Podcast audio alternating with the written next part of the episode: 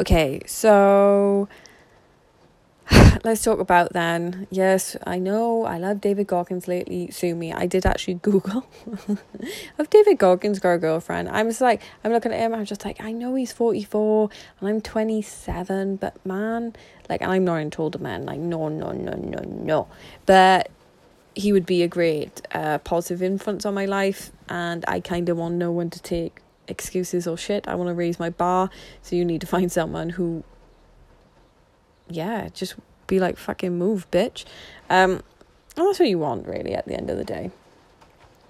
Anywho, so um, when I journal every morning now, um, I add in my Brooke technique. So I'm just like, okay, Brooke work, you know, I am a Titan, Brooke and David work, I will be Titan ready. So then I write out, you know, each part of the fitness test, what are my weaknesses? Being really upfront with myself, what are my weaknesses in the task, where's my strength, and how am I going to mitigate it? And then I'm really deep then in my weaknesses. So like I want to know what am I telling myself when I do those challenges. I want to know like what voice is coming and then I want to know my strengths. So, uh, you know, and then I talk about my strengths and then I go into David Goggins' cookie jar. So then I know all my battles that I've won.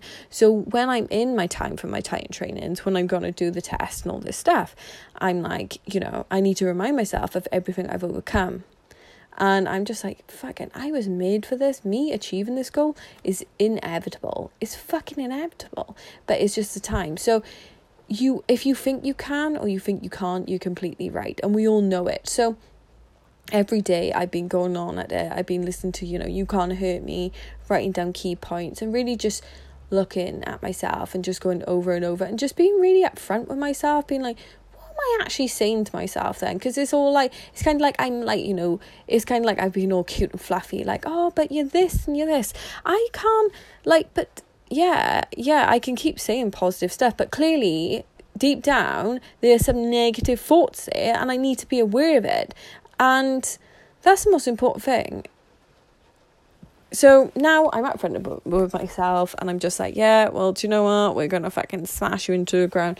And, you know, what are my weaknesses? And then how am I to mitigate my weaknesses? So that's what I do in the mornings. Um, I hope it really helps. Um,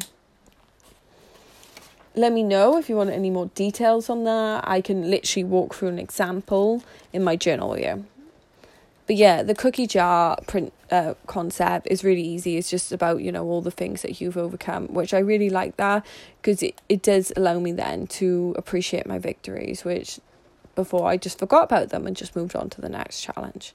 So have an amazing day. See ya.